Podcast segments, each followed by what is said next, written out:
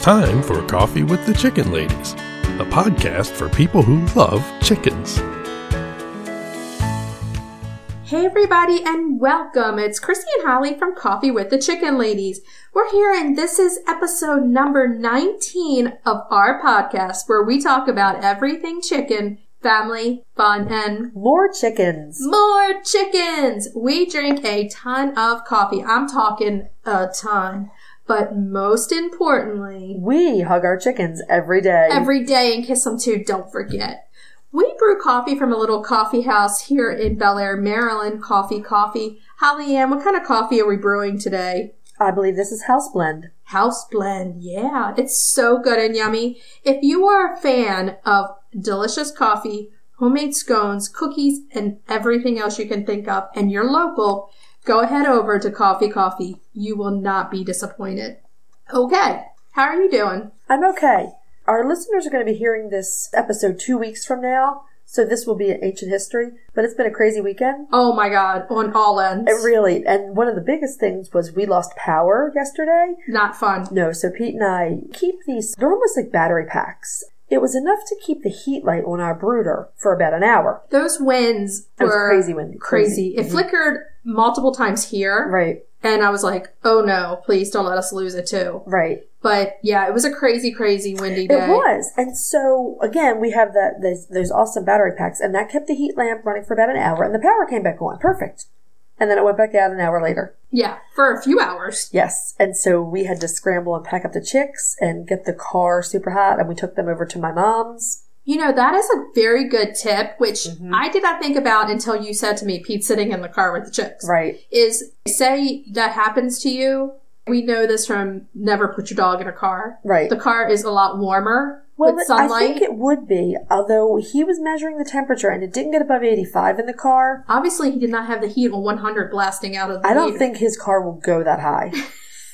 you could just like turn the car on for a little while and blast the hot air. Well, it was enough for us to get the babies over to my mom's. Yeah. We took a tub, so Yeah, and get the heat lamp on them, and they were fine. they a wanted to go to grandma's house. They wanted to go to grandma's. They had a good time. They started dust bathing and kicking sawdust all over her living room. it kind of messed up our whole routine. I think it's like one of the first Fridays that we haven't recorded Right. in months. Yeah, and that was why because no Yeah. power and chicks. I was like, oh my god. So yeah.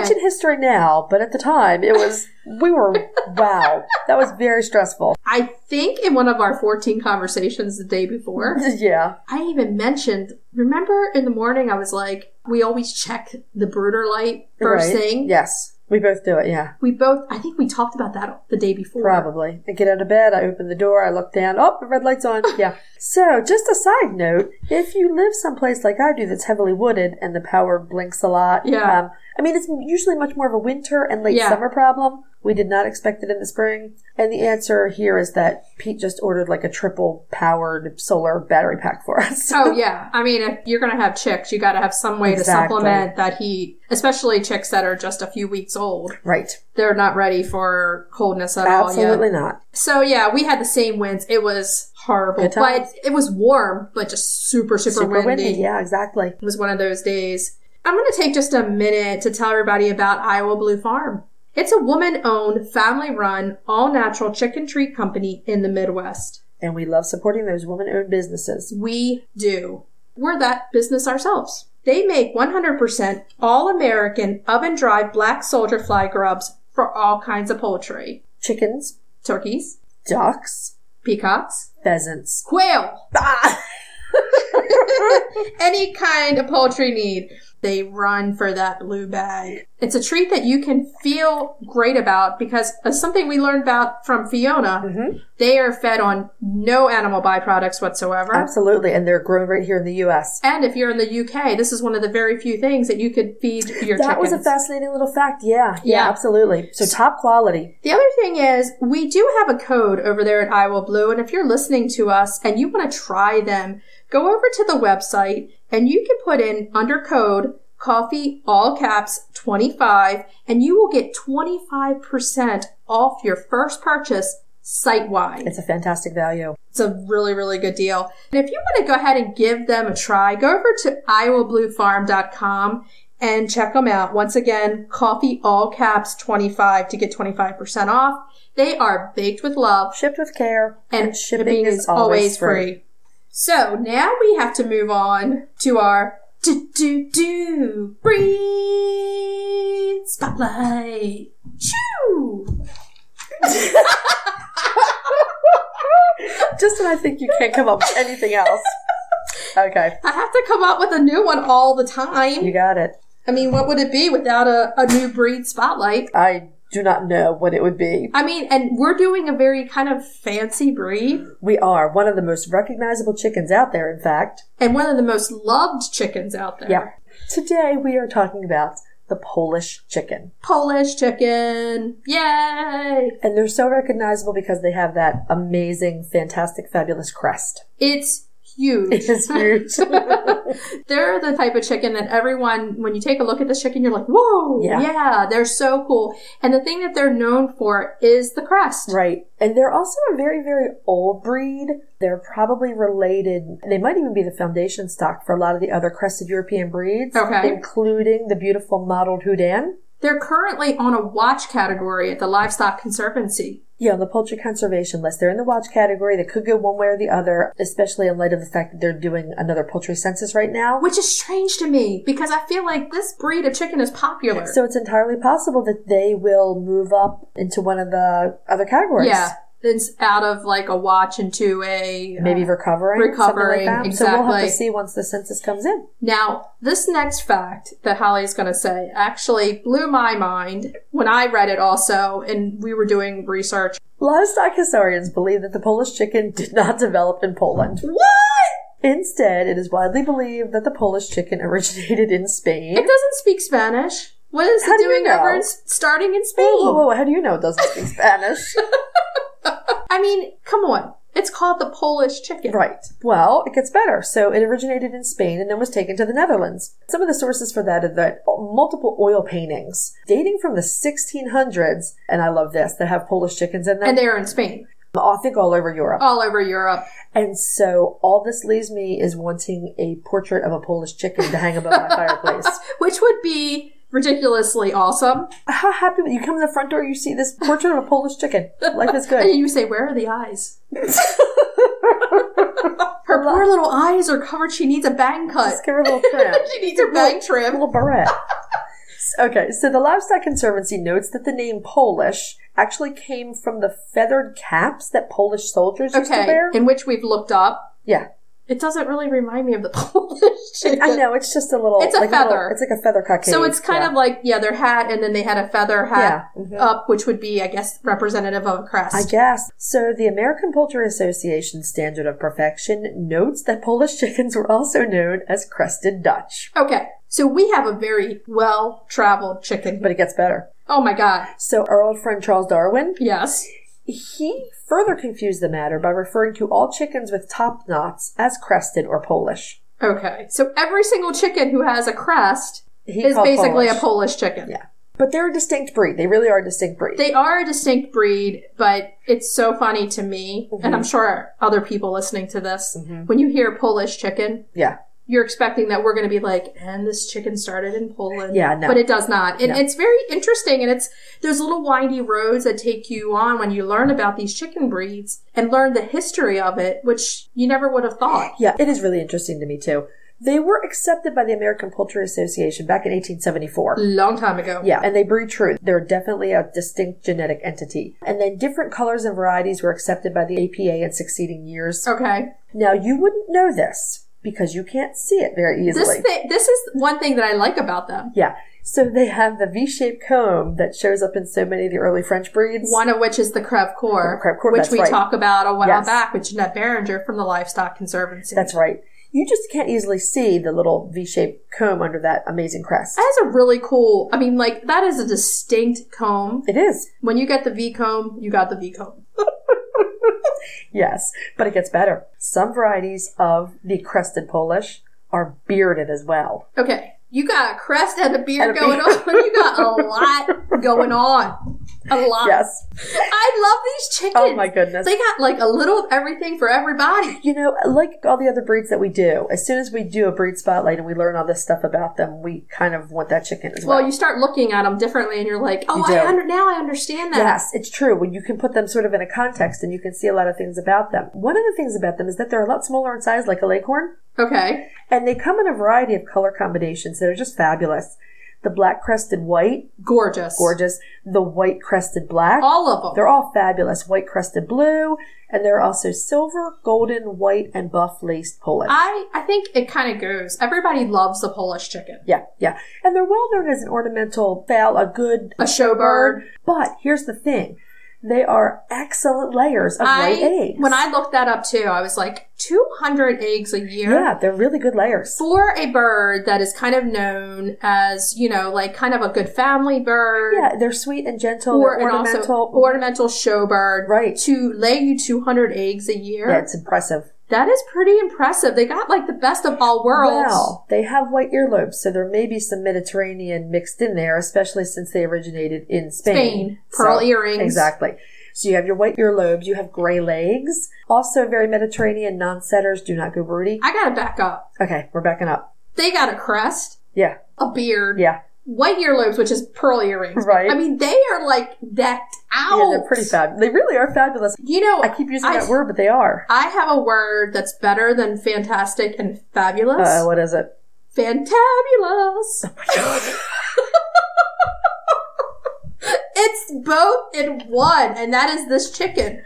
I mean, honestly, their personalities also are very good. Yeah, they're very nice. So yeah. they're great for your family. I mean, you got a snazzy looking chicken there. There's so much good about this bird. I can't believe I haven't paid that much attention to it up until now because they're just kind of amazing little chickens. They really are. They really have two potential issues and they are tied to the crest. Right. When the crest comes down, you got to check in there to make sure nothing's hiding bug wise in there. Right. Do a louse or mite check Yeah. regularly. And also you need to protect them from the elements because the ice and snow can get in that Right. crop. The Uh, other thing is, which is actually common sense, Mm-hmm. is the crest itself can cover their eyes and they can't see. Right. So free ranging has to only be supervised. And even then, I think you need to keep them very Yeah. close by. Or, you know, just kind of keep it a little more trimmed. It won't be the traditional look, yeah, but clearly you can't trim a showbird's bangs, but if he's, you know, hanging out in your backyard, one of your pets, Yeah. you obviously can do that. The crest can obscure vision and leaves them vulnerable to predator attack, but also bullying from Oh, yeah. aggressive flock mates, and that can make them nervous and easily startled. Which again is that unfair skittish or flighty label. It's It's, because like- they can't see. it's not one of the stronger breeds that's going to be at the top of the pecking No, order. they're very calm and gentle, very friendly. And this is where we go back to all the time designing your flock to what fits for you. Mm-hmm. Absolutely. Personality wise, for us, is number one. Yeah, it definitely You want to make sure because we've been down this road where you don't. Uh, And yes. it's not fun no, it's not. when the girls are like picking on each other. Right. So you have to kind of mesh your chickens all together. You want to kind of put all your easygoing breeds together. Yes. Because that way they're more on an even ground. Right. You don't want to put like my cuckoo Marans in with the Polish. No, I really wouldn't want any dominant personality breed in with the Polish. I don't No. think they're so sweet and gentle. So they're not a bad breed to have around kids. No, it's great. It's a great family. Probably have to watch again. A little one running up behind them might startle them, Right. but they're generally really genial and easygoing. So this is one that we would say if you're a family and you want to have a backyard chicken that's really part of your family, this would be a really good idea for Mm-hmm. Yeah. you. Yeah. But it's going to take a little extra care grooming wise. It's Yes. not going to be a bird you're going to put out in a run and just be like in and out and kind of that's And it. They're cold hardy in that they have all those extra feathers, Right. but they don't have a huge body mass because they're No. more like traditional Mediterranean frame. Right. So you probably would want to watch them in the cold again, protect them from getting Right. ice and snow in that crest and getting wet. Exactly. So if you're interested in this, there are definitely groups there are way more breeders that are more widely available at this point. Definitely. If you were interested in breeding them, I would suggest you go to the Livestock Conservancy and check out the breeders directory. But they they I believe that the Polish has become a lot more popular lately. Oh yeah, and there's a lot of social media groups that you can join for this chicken. Yeah, hatching eggs are also fairly plentiful. If you want to incubate some eggs or use a broody hen, you have that option as well. So we're talking about the Polish chicken and we're on Instagram and there is a fellow Instagram account that we wanted to mention because their chickens are so gorgeous and they breed these Polish chickens and they're in Pennsylvania. Right. Kind of close to us, probably within an hour or 2 Mhm. And it's Crested Chicken. If you're interested in seeing these chickens, follow them on Instagram because Yeah. their pictures are fabulous. It we love them, looking at them. At crested underscore chicken, and they look like they primarily raise white crested black. They're fantastic. When they show pictures of them just like hatching and they have those crests like already. the babies. See like that photo there. The babies have the giant Oh my God. They're the cutest. They're the cute. Like I cannot resist. this really is one of our favorite accounts. It These really is. fabulous. They are. So do yourself a favor if you want to see like Polish chickens all the time. Follow this account because mm-hmm. it's really cool. I think we should move on.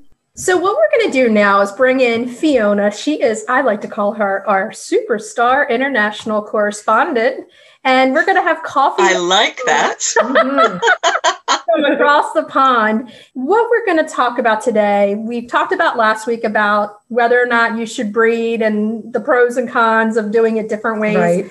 And this week, we're going to talk about the selection of the cockerel and some important points in choosing a really good one. So here we go. Let's bring in Fiona. Hey, Fiona. Hi, how are you? We're Great. doing we're doing really well over here. It's cold today, but spring is coming, so we're happy. And we have chicks, so we're really happy. Chickies. I'm quite jealous. so we want to learn all about how to choose our roosters. Yes, but it's cockerels in the UK. I know. I just wanted to make you say it.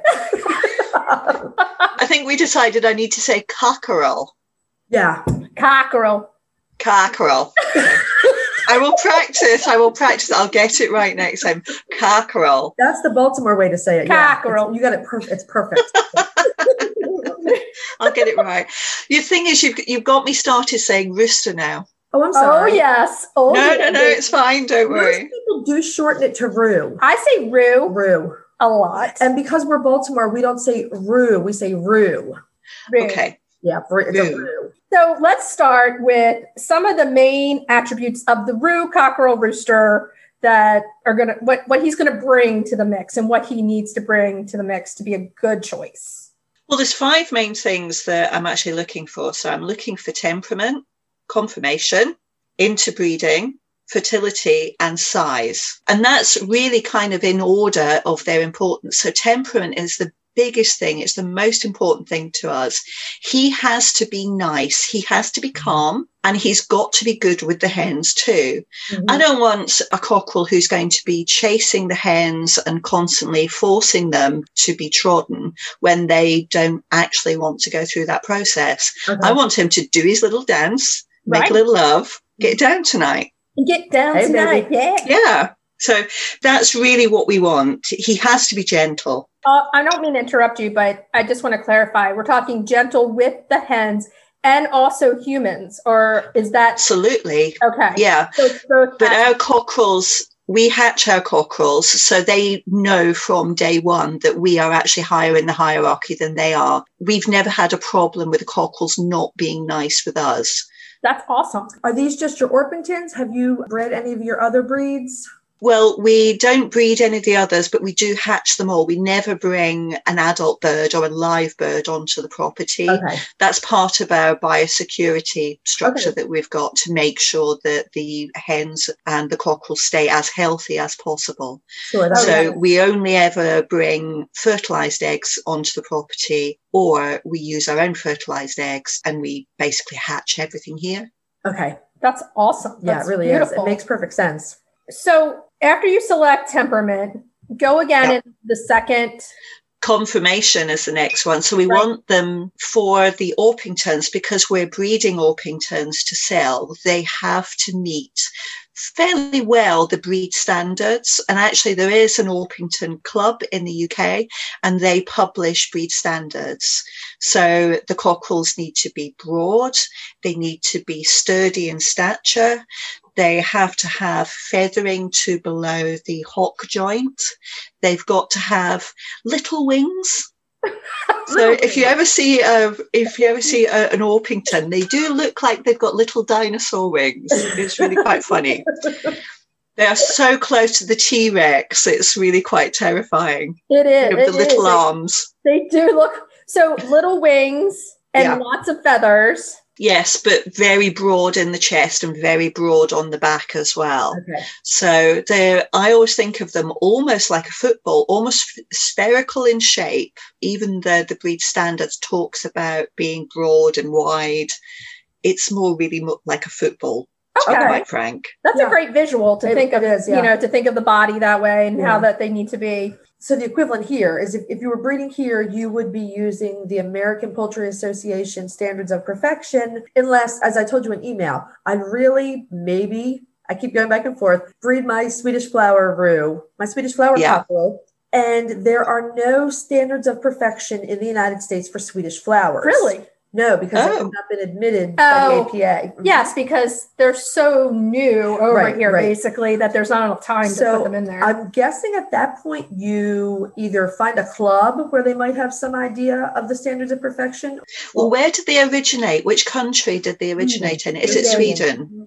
It may be worth looking at the Swedish site, or if you've Oh, got yeah. any Swedish contacts on Instagram or Twitter, Oh, look get in at touch that. with them. They were a land race breed, so it's kind of been an anything goes Mhm. approach. I'm just muddying the waters with that. I should probably. Well, there's two ways to go. There will be a breed standard in Sweden. I can almost guarantee it. The Okay. country of origin nearly always has the basic breed standard. Right. But you could also say, look at what people who are willing to buy them in the US are actually looking for.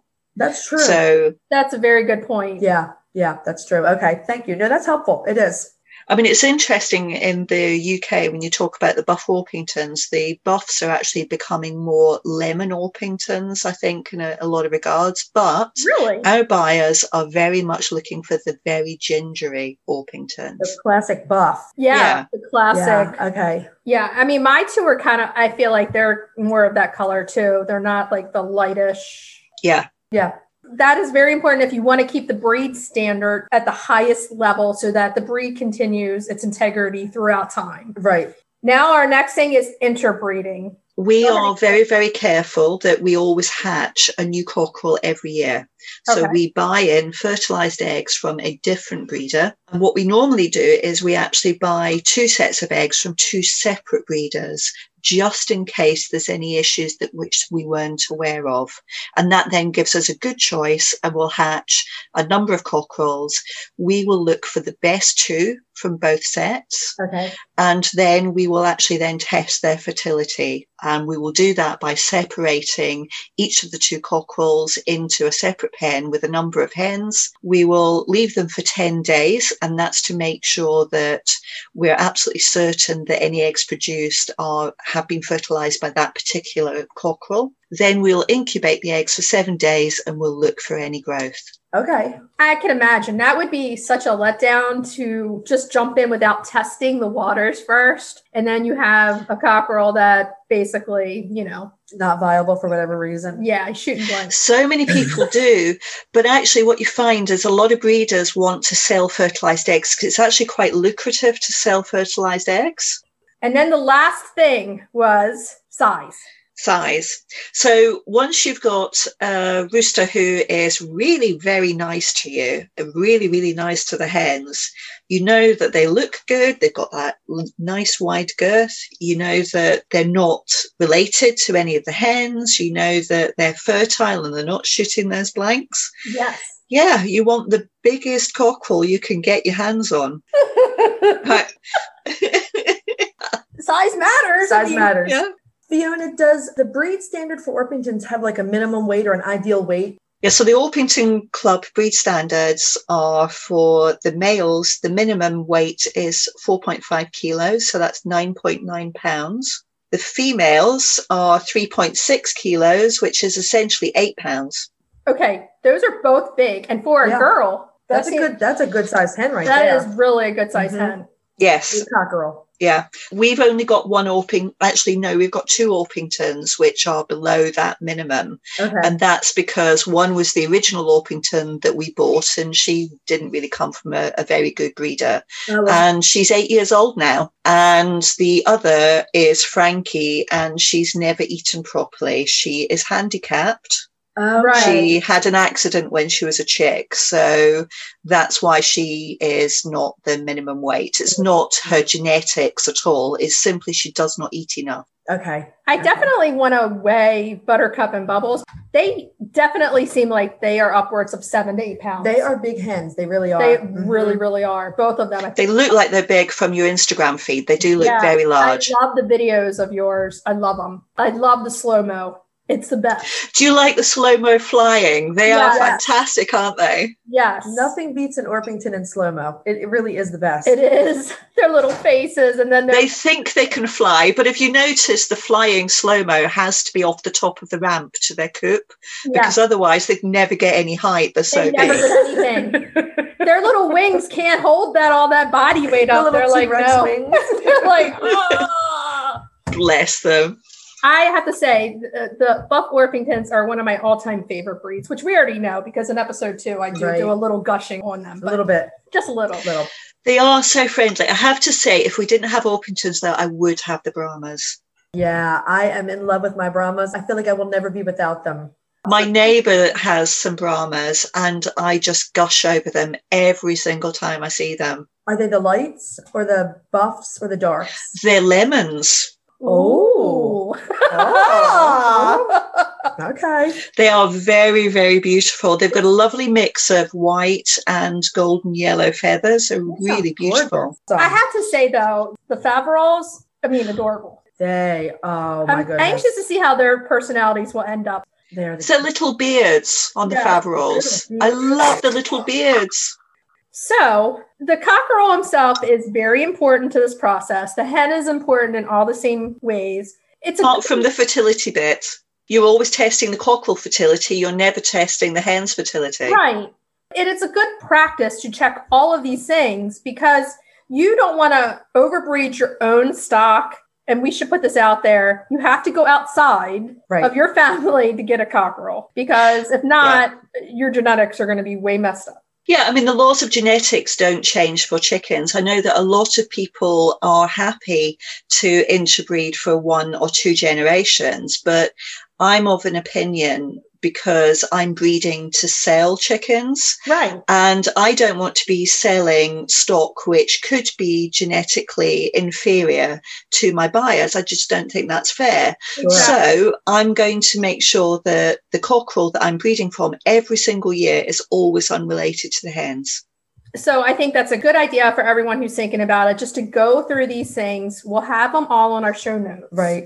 So that you can be aware of how to pick your cockerel and know that you're doing it at the utmost standards because it's important. I mean, unless you're talking about a critically rare breed, there's no reason why you can't switch up your genetic lines. Right. Okay. So thank you, Fiona. That was Thank so you. informative. I love talking to you. It's fantastic. And It's so much another- fun. I have another chicken that I must have. Must Holly's have. got another chicken that she's going to have. Well, you're going to have to order some more chicks then, aren't you? Or I'll have to smuggle some out from my neighbour and try and get them shipped to you somehow. Yes. no, we're coming. We're coming over. I think he might notice though, because he's only got four of them. Oh gosh, He's like, it. what's gone? Oh no. I'm gonna have to get my hands on these. Okay, well, take care and we will see you soon, Fiona. Cheers. See you next week. Bye. Bye. Thanks, Fiona. As always, it was great. It was wonderful. Okay, so now today for Cracking the eggs. we have a treat for everybody. We are going to talk to Christina from Baking with Chickens. Mm-hmm. And everyone probably, if you're on Instagram and you know her, you'll probably know her as Baking with Chickens. And she mm-hmm. also has a YouTube channel. Yeah, with great videos. Great videos. And she makes all these fantastic baking recipes with her own chicken eggs. So she has come up with a recipe for us. Mhm. And we're bringing her on today to explain it. So let's bring you that interview now. Welcome, Christina. Welcome. Hey, chicken ladies. I'm so happy to girl. be here. We're very happy to have you. We are so happy to have you with us today. We have been eating the donuts too. The donuts are amazing. I'm so glad you like them. Christina sent us chocolate mochi donuts All the way from LA. and then chocolate chocolate donuts with coffee in them and sprinkles and everything good. They were fantastic. Oh my goodness, so good. And with our coffee, you don't Mhm. get any better than that. Come on now. And the best thing about this recipe is it's gluten and dairy free. is- yeah, it is really fantastic. The perfect complement to coffee. So, Christina, start us off. Let us know what's the name of what you named the recipe and how we should do it. Yeah. So I made these chocolate mochi donuts. So because Holly requested a dairy free and gluten free, I thought mochi donuts would be fun because donuts are perfect with coffee. Yeah. And Yes. yeah, because I'm like, what would go really well with it? And so mochi is a glutinous sweet rice flour. Mhm. And I used Mochiko, which is, you know, you can get it at any Asian grocery store. And it's just basically like a powder, like a rice flour made from sweet rice. But if you can't find a Asian grocery store, Bob's Red Mill has a sweet white rice flour that you can also use. It's the same thing. Perfect. Um, okay. Yeah, and what's really cool is it gives it a little chewy texture. So typically when you eat like a baked cake donut, it's like soft and puffy. With the mochi donuts, it's crispy on the outside, or it's kind of like hard and crunchy on the outside, and then on the inside, it's like soft and chewy. Mhm. And so there is coffee in this recipe because so I use a little bit of instant coffee powder in with the chocolate donut Mhm. because the coffee brings out the chocolate flavor. So that's the secret of a lot of chocolate cakes is a little bit, just a tiny bit of instant coffee brings out the flavor. And that's and then- coffee makes everything better. Coffee makes Right? everything great. So these donuts got us through. We've been working like crazy. day, yeah. Oh man. And we were like, thank you, Christina. You're very welcome. Yeah, and they do have eggs in them. Yeah, here I'll tell you what. Like, so what goes into them is it's two cups of mochiko flour, mm-hmm. which is, Okay. I, I mean, if you don't have it, you can substitute it with regular flour or almond flour would also work, or coconut Okay. flour Right? if you're looking for gluten free. Brown sugar. I use dark cocoa powder because I just happen to really like dark chocolate because I I don't like the sweetness and it kind of brings it down a bit. Mm-hmm. Two tablespoons of instant coffee, baking powder to get the rise, salt, and then I used vegan butter. I really like Miyoko's. It's a really Yeah, great it's vegan butter. Mhm. I think I have it in my fridge. Yeah, Earth Balance is another good one, but like a lot of people said, the flavor and texture of Miyoko is really good.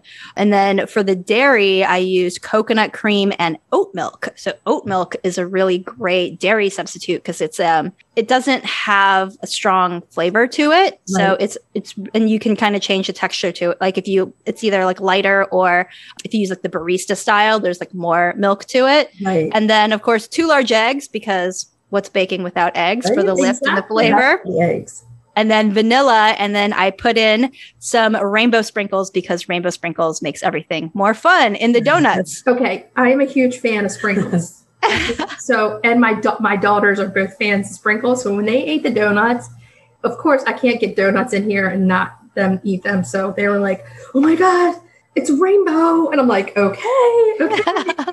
so you do need a donut pan to bake them in but you can buy them. They're pretty easy to buy on amazon anywhere. So for the glaze i did the glaze a bit different because i've done donuts before and i just did melted chocolate. But for this one i wanted that like chewy you know kind of like a black and white cookie. So i used i used the chocolate glaze from my black and white cookie recipe because i actually don't like black and white cookies. I think they're gross. Really? and i redid the entire recipe and i call it my better black and whites Oh, and it's okay. made with better ingredients so it tastes better and it's it's involved but it's worth it if you don't like black and whites but like want to like get that flavor so the glaze itself i also did with oat milk powdered sugar agave instead of corn syrup because ick to corn syrup and then melt and then cocoa powder and melted chocolate You use such Fantastic. wholesome ingredients that you're going to feel good about eating a donut. You say that and yet i also make things like fruity pebble cookies so Which are, I, I'm like, yeah I'm nuts over these fruity pebble cookies. i'm I've equal opportunist there can be good ingredients, I thought good and wholesome. fruity pebbles in it.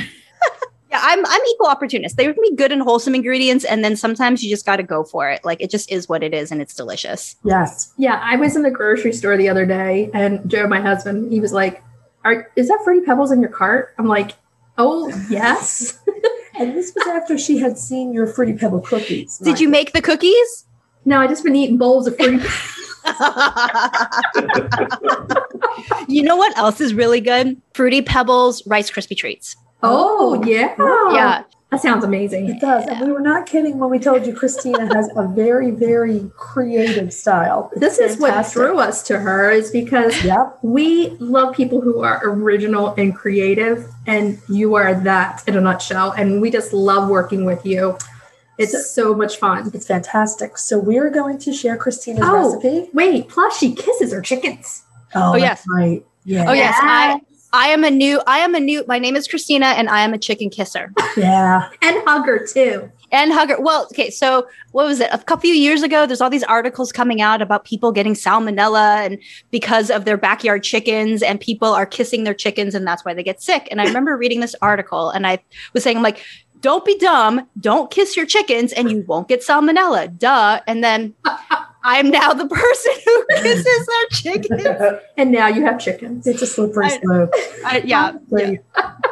So we're gonna have this recipe. Uh, yeah, we're going to have the recipe in our show notes so you Yep. can see Christina's amazing gluten and dairy free donuts. And of course, they can be non gluten and dairy free as well. You can make them non. and we're just going to ask her a few questions. We're going to get to the chicken portion of this, So, part, this party now. Here's the thing. Yeah, the chicken. We usually have retail therapy, We do. but because Christina's with us today, we wanted to change it up because this girl's special and she has done something that we would all really be like, yeah, hands up in the air that she did. She rescued a rooster. So today, instead of a retail therapy, we're going to do a rescue spotlight. Yeah. New segment, new song. So You guys need a jingle. we really, well, I'm I'm just a jingle and a body.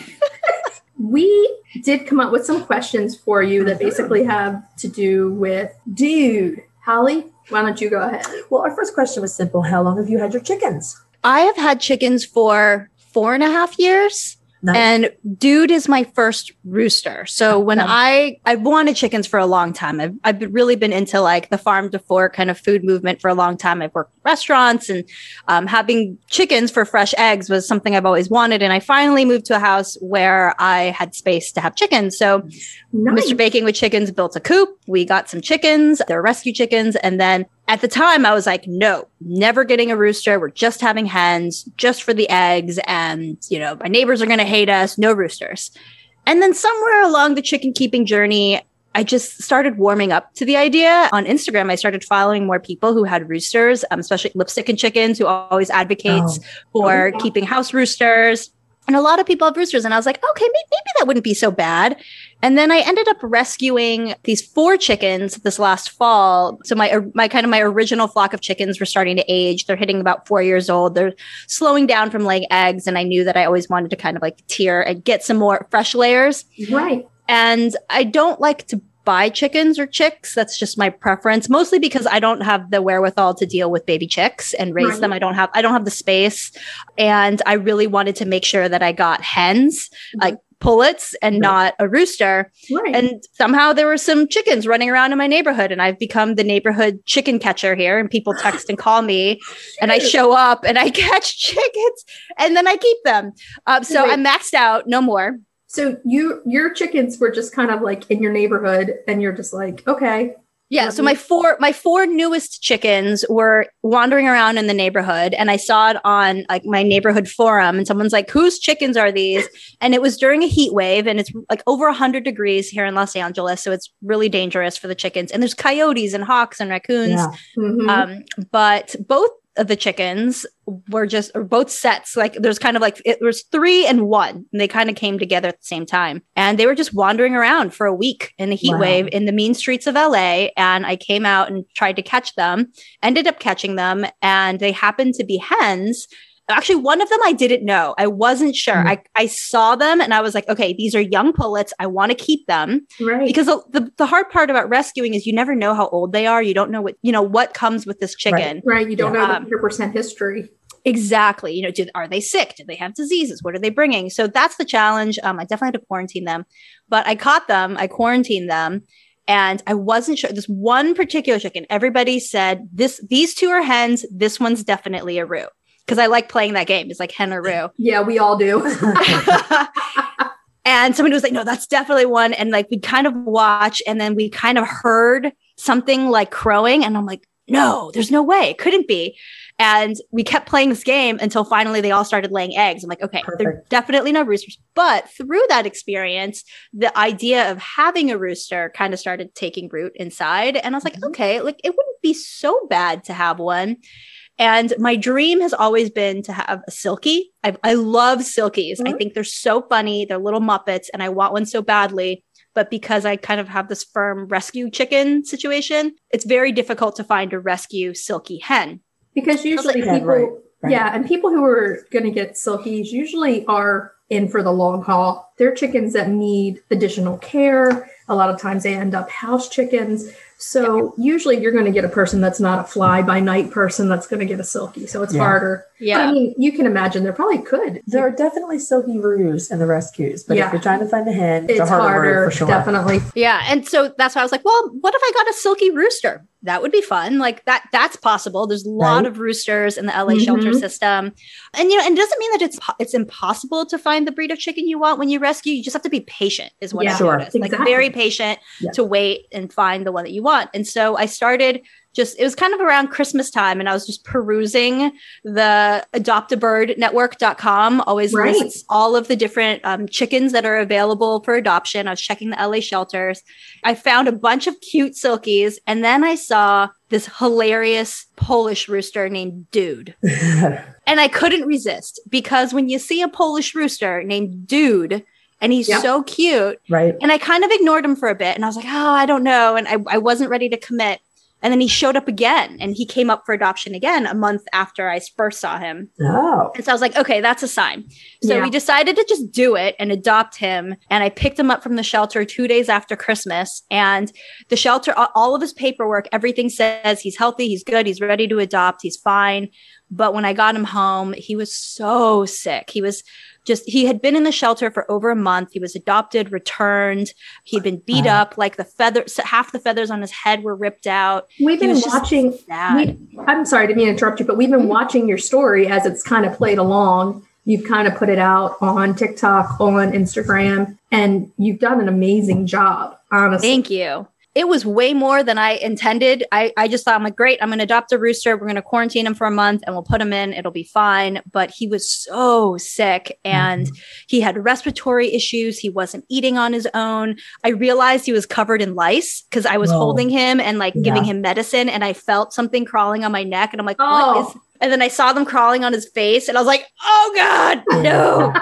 That's Oh. super fun. Oh my gosh. So, yeah. So, this poor chicken, I mean, roosters have a bad break, especially here in LA. If you live in a neighborhood where you can't have roosters, and a lot of people order, especially here in LA, right? You order chicks or, po- and you don't know if they're going to be a hen Yeah. or a rooster. And then it's hard to rehome. It's not a lot of places, especially here in Los same- Angeles. Same thing on the East Coast. Our shelters are full of roos, Yeah. and that's why we're trying with us to promote like, hey, it's not always a bad thing to have a roo. You don't always Yeah. have Right. to dump the roo unless there are restrictions in your neighborhood that you know Yeah. why you can't. But it's not like all of a sudden you get one and then you're like, oh no, here we go.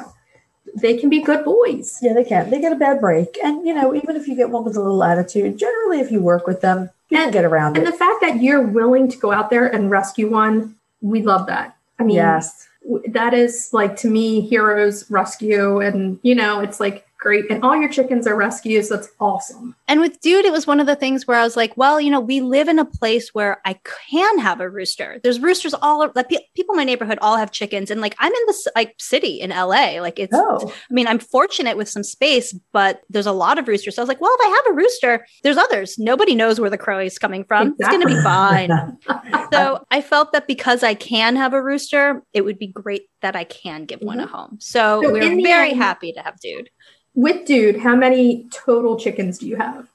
I have eight, including Dude. Okay. Oh, that's a good number. That certainly gives And- you plenty of fresh eggs. Is he out there now? He's out with the girls? He's with them, but he is separated. So he only gets supervised conjugal visits right now.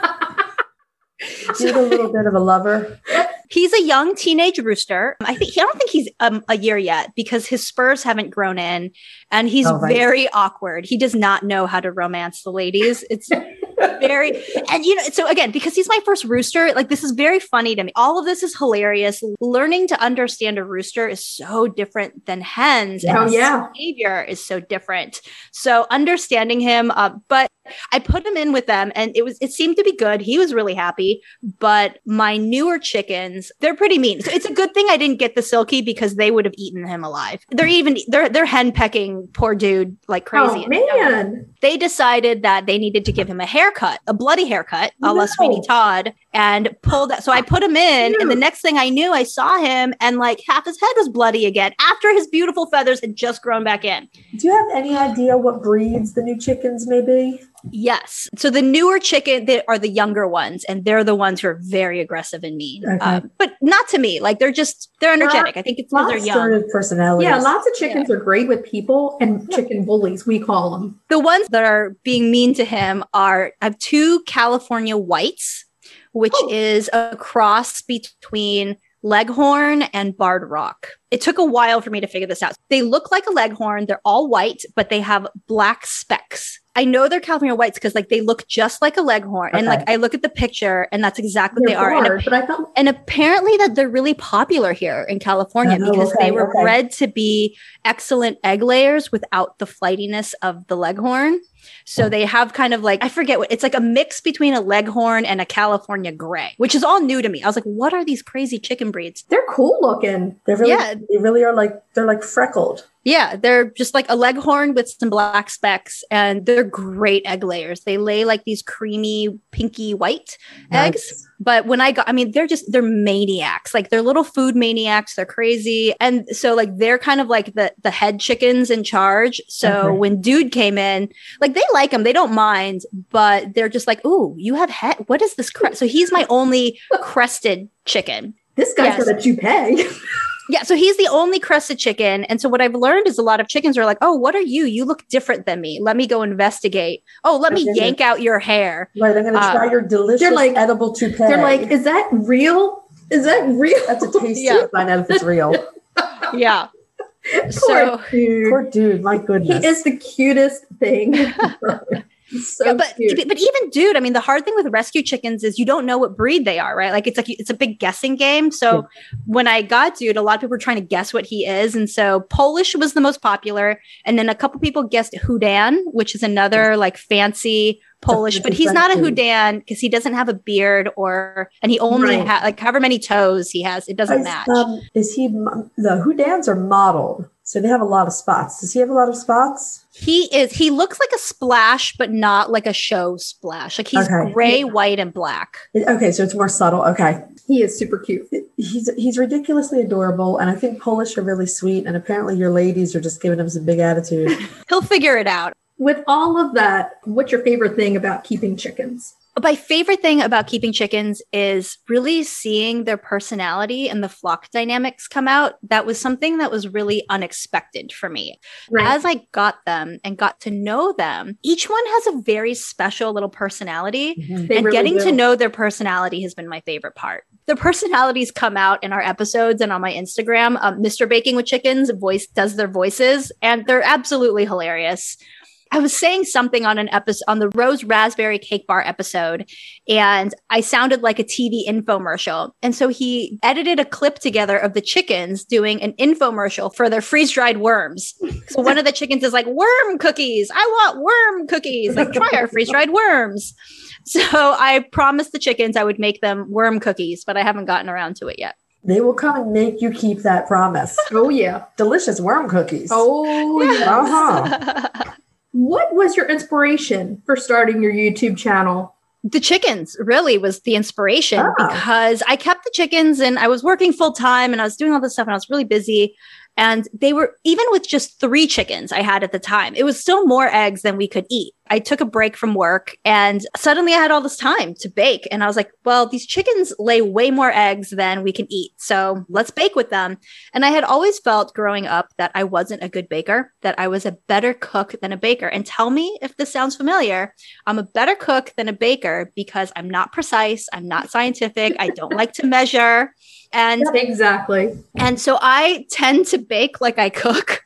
and I like to just kind of throw things in and not always measure. I'm not very precise, but I enjoy that, right? It's definitely a muscle that I am now exercising and I'm teaching Right. myself to bake a lot more. And I enjoy baking. And I was beating myself up for a long time for not being measured and hmm. precise. But this is now I just have my own style. And sometimes I come up with delicious things and sometimes it totally fails. And I learn something from it about baking science. But it's so Um, much fun, and you do such a great job with this YouTube channel. They're fun to watch. It's fun to It's learn. a lot of fun. uh, the eggs. Do you notice a difference with your fresh eggs and your recipes? Oh, absolutely. Yeah. The fresh egg, it's just better. It's like it's like eating an out of season tomato, right? Like an in season fresh summer juicy tomato from the farmer's market or one that you grew tastes Right. different than an out of season one that you buy from a grocery store. And it's the same thing with eggs.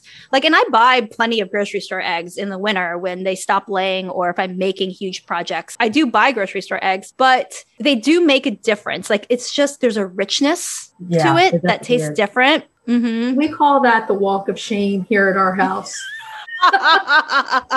do you hold them in front of your chickens? Be like, look at what I had to do. So You made know, me like, go to. sometimes we have less eggs around Christmas time when we're trying to bake all the cookies for Christmas. And then we're like, girls, come on. And then I'll send my husband out and he'll say, I have to go take this walk of shame. Like, how much money have we spent taking care of these chickens? Yeah. And then we have to go buy a dozen egg for cookies. They Like, come a on. break, man. You got to give them their winter vacation. People who have chickens are like, oh, this is amazing. You must save so much money on eggs. And I was like, oh no, No. No, they No. just don't know. no. No, well, and here in LA, there's a farm called Apricot Farms in Malibu that sells these beautiful farm fresh eggs, but they're like $15 for a dozen eggs at Wow. Erewhon Market or the farmer's market. And you're like, what the heck? But considering the cost of land, feed, chicken, like it makes sense. Like if I were to sell my eggs just to break even and cover my You'd have to costs, it would have to be $8 a dozen and it, Or more. Or I more. think more. The 15 dozen probably. Well, considering dude's vet bill was $500 yeah absolutely and he doesn't even lay eggs we're like, you're costing me all this money and you're not even to lay an egg. You know, that's funny. The biggest vet bill I ever had for a chicken was also for a rooster. You're like, It's true. Yeah. You're like, what kind of work are you doing? You're having fun out there all day, and then you're costing me hundreds of dollars in a vet bill. But i mean i think the point is right we don't keep them for their egg yes the eggs are a wonderful benefit but the way i like to look at it is they're delightful pets that also poop food out of their Yes. butts Yes. like i love my dog i love my cats and I spend lots of money on them, on their treats and food and vet bills, Right. but they don't produce food. So technically, the chickens are the most useful out of all of the pets because food and fertilizer comes out of their butts. Holly is no good over here. that was the most elegant summing up that I've ever heard. And they eat all of their and kitchen fertilizer. scraps. So they compost, right? Like the cats and the dogs don't compost my leftovers. They don't provide food out of their butts Right. or fertilizer. so, really, if I had to pick one zombie apocalypse pet, it would totally be the chickens. Oh, sure. Sorry, cats and like I love the cats and the dogs, but they're just not as useful. So my parents are kind of like they're they'll prep. They're like they're always prepping for like doomsday stuff. Right. And they actually gave us like this powdered food. This is off the subject, but powdered food that lasts like 25 years. And I'm like, are you kidding me here? I have chickens. And they're like, yes, but everybody's going to come after you because you have chickens. And I'm like, look, I'll be sleeping in the bed with chickens on my head. So when the pandemic started, I would take walks around the neighborhood and I started mapping like resources around the neighborhood. So like urban foraging. So I'd be like, okay, this house has citrus trees. This Yeah. house has a pool. So I know I can get water. And then also I was like, okay, where are all the other chickens? Because if I need to go steal chickens or find roosters to like populate my flock during the zombie apocalypse, this is where I go. So I still have it on my Google Maps, like all around my neighborhood. I've like mapped out where all the resources are. hilarious. When you think about the fact that if there is, you know, an apocalypse of some sort, you do have a rooster. I mean, the girls might pick one, but you have one, and he can do the job. He can, yes. So now could have more. That's the number one question. When I say I have a rooster, everyone says like, "Oh, are you gonna have baby chicks now?" And I'm like, "No, I don't want baby chicks." But I also said I didn't want a rooster, so who the hell knows? yeah, exactly. who knows? Uh, but he would make very adorable babies. I'm tempted. When we talk to our friend Fiona, who's in England and she does a lot of breeding, she says the number one thing is temperament of a rooster. Yeah, That they that's have their to first be criteria. Yes, the, the he has to be super sweet to the girls and to humans too, and that's their number one thing in Mm. picking a rooster. Interesting. He's breed. kind of turned into a bit of a jerk, to be quite honest. When he was very sick, he was so lovable and so cuddly, and he'd climb in my lap and like we'd cuddle and I'd pet him and like very sweet.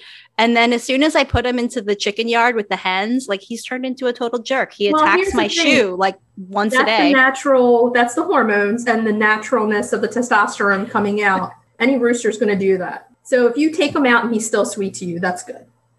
Yeah, he's, you know, I'm like, you know what? Like, this is what he's supposed to do. He's just trying to protect his girls. Like, Right. he's trying to, like, assert. It's fine. Nothing, he's never hurt me. It's okay. Meanwhile- like, I can still grab him, but it's just funny because I think. he needs protection from the girls. Right. yeah.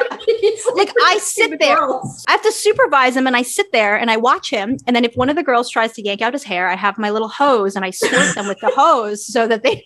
With chicken bullies, I've been out there with a water bottle because they say Squirt, like yeah. when they start to use use a squirt bottle. Mm. Remember, Holly, I took a picture of I myself with the remember squirt with bottle. The squirt bottle, I do remember. and I yeah. sent it to you, and I'm like, I'm ready with the squirt bottle. bully chickens really, bully chickens can really mess up flock dynamics. Oh, totally. So, which one of your all-time favorite recipes? Ooh, tough question. Um, I don't know. I don't know if I have an all-time favorite. I like to try different things. I, I rarely make the same thing twice, even Okay. baking and cooking. I will say my favorite resource for baking recipes, honestly, is King Arthur Baking. Their recipes work every single time. My favorite gingerbread cookie during the holidays comes from them. My meringue recipe, because if you've got lots of eggs, you make got lots of egg whites and you have to make meringue. Like I've made more meringue in the last couple of years than I have in my entire life because I constantly have all of these eggs and egg whites. And at meringue it used to be just my Achilles heel. I could not get it right. It would weep, things would fall apart, it wouldn't rise. And I followed the King Arthur baking meringue recipe and it was perfect. Nice. nice. Yeah. Do you think maybe having the fresh egg whites has something to do with your success? Possibly, but I have not done a test to, Okay. to the scientific test to really compare. You know, I've also had fails with meringue using the fresh eggs. I think it's just understanding the science of meringue and how it works. You know, temperature, humidity, um, sugar has a big thing to do with it. And if you're not measuring and not doing temperature like I used to, then things will inevitably fail. But now I can get the most beautiful, silky marshmallow meringue, and it's my favorite thing in the whole wide world. That sounds fantastic. You've scientifically gotten the the recipe going. Right. I am no longer afraid of meringues, which is a huge accomplishment. What was the biggest inspiration in your life that pushed you towards cooking and baking? Hmm. Can I say my chickens? Is that? Yeah, absolutely. Of course. That's a I mean, really valid answer with us. I mean, I'm baking for sure. I mean, I've always cooked a lot. You know, my mom always loved food. She cooked. I mean, but I feel like that's so a cliche, like my mother. Um, but absolutely, I mean, she we baked a lot when we were kids, but especially baking. I would say the chickens have been a big inspiration because I wouldn't be baking this much, and I wouldn't have started baking with chickens and a YouTube channel without all of their eggs because I have to find up creative ways to use up all of these eggs right. And you know there's only so many scrambled eggs frittatas and poached eggs that i can eat. And then it starts getting uninteresting. So a lot of times it's like okay i've got eggs. What what can i make? And i like to work backwards from there. And you know they're the best inspiration. And you know what? Even when they stop laying eggs it's still an inspiration because then i can say all right now i don't have any eggs. What are some Yeah. vegan egg options? So playing with Mhm. flax I've done that eggs. Yeah. hmm So, but what I like about it is it's really talking about ingredients and understanding where they come from and appreciating it. Because when you understand, like, like understanding how much effort it takes for a chicken to lay an egg and then to collect, to nurture that to get one single egg. I'm less likely to waste it. It's a much more of a precious commodity now instead of just Exactly. I don't go to the grocery store, buy an egg, and I'm like, oh, that didn't work. Me throw it away. It's okay. I don't want to waste these. Like, I needed to make like a quick cake, and I almost bought a cake mix, like a box cake mix. And I looked at it, and I was like, okay, oil and three eggs. And I didn't want to use my farm fresh eggs on a box cake mix because don't I felt I felt like it would be an insult to their eggs. I Hey, totally see where you're coming to- from. You're talking to the two right people right now. I mean, it's it's so true. And It is. once you take care of them, and once you get to know them, each one differently, they're mm-hmm. part of your family, and you value everything that they give you. You know, like you said, nobody else gives you breakfast. They give you breakfast, lunch, and dinner if you want that, and dessert. Yeah. For me, anyways, it's just really about appreciating where your food comes from. And chickens definitely. are one part of that. And, you know, we talk, people talk a lot about that in the food movement for cooking, but less so for baking, which is what I find interesting because we don't really think about where our ingredients come from when we bake, right? You just, you Right. grab some sugar, you grab your flour, egg, whatever, and boom, it's all in. But really appreciating the butter. If you've ever tried to make your own butter, yes. that's a whole other experiment. It's pretty, Yes. pretty easy. Sure, and it is. I've done it. I mean, it takes a while, but it's really rewarding. I did it once. It's like the and mayonnaise. Mm-hmm. The mayonnaise is a whole other story. But that was an equipment failure. Wait, Just well, we at have that. done our own mayonnaise though. Yeah. But just the, there was one time we had a serious mayonnaise issue, and it was an equipment problem. That's all it was. Yeah, So- uh, hand churning butter, not fun. If you've got a KitchenAid, real easy. Yeah, yeah, exactly. definitely. So we have loved talking with you. yes, we I mean, have. it has been so much fun. We laughed ourselves silly. We want to thank you for coming on, sharing your story. We want everybody who hears this to go over and follow you and subscribe to you on YouTube because you are so fun and bubbly. I told Holly and you remind me of me because I've been accused of being very bubbly also. So I can see it. Yeah, I definitely see it. Uh huh. Yeah. No, So, really, thank your you. YouTube videos are fantastic. We love We love seeing the chickens. We love the voiceovers on Dude. That's always fantastic and hilarious. So, So give this girl a follow on Yeah. Instagram and go subscribe to her YouTube channel. You will not be disappointed. nope. And hopefully you will be hearing her again with some other great recipes that you're bringing us. We definitely love talking with you. So Yeah, thank you so much. And we will look forward to talking to you again soon. You take care.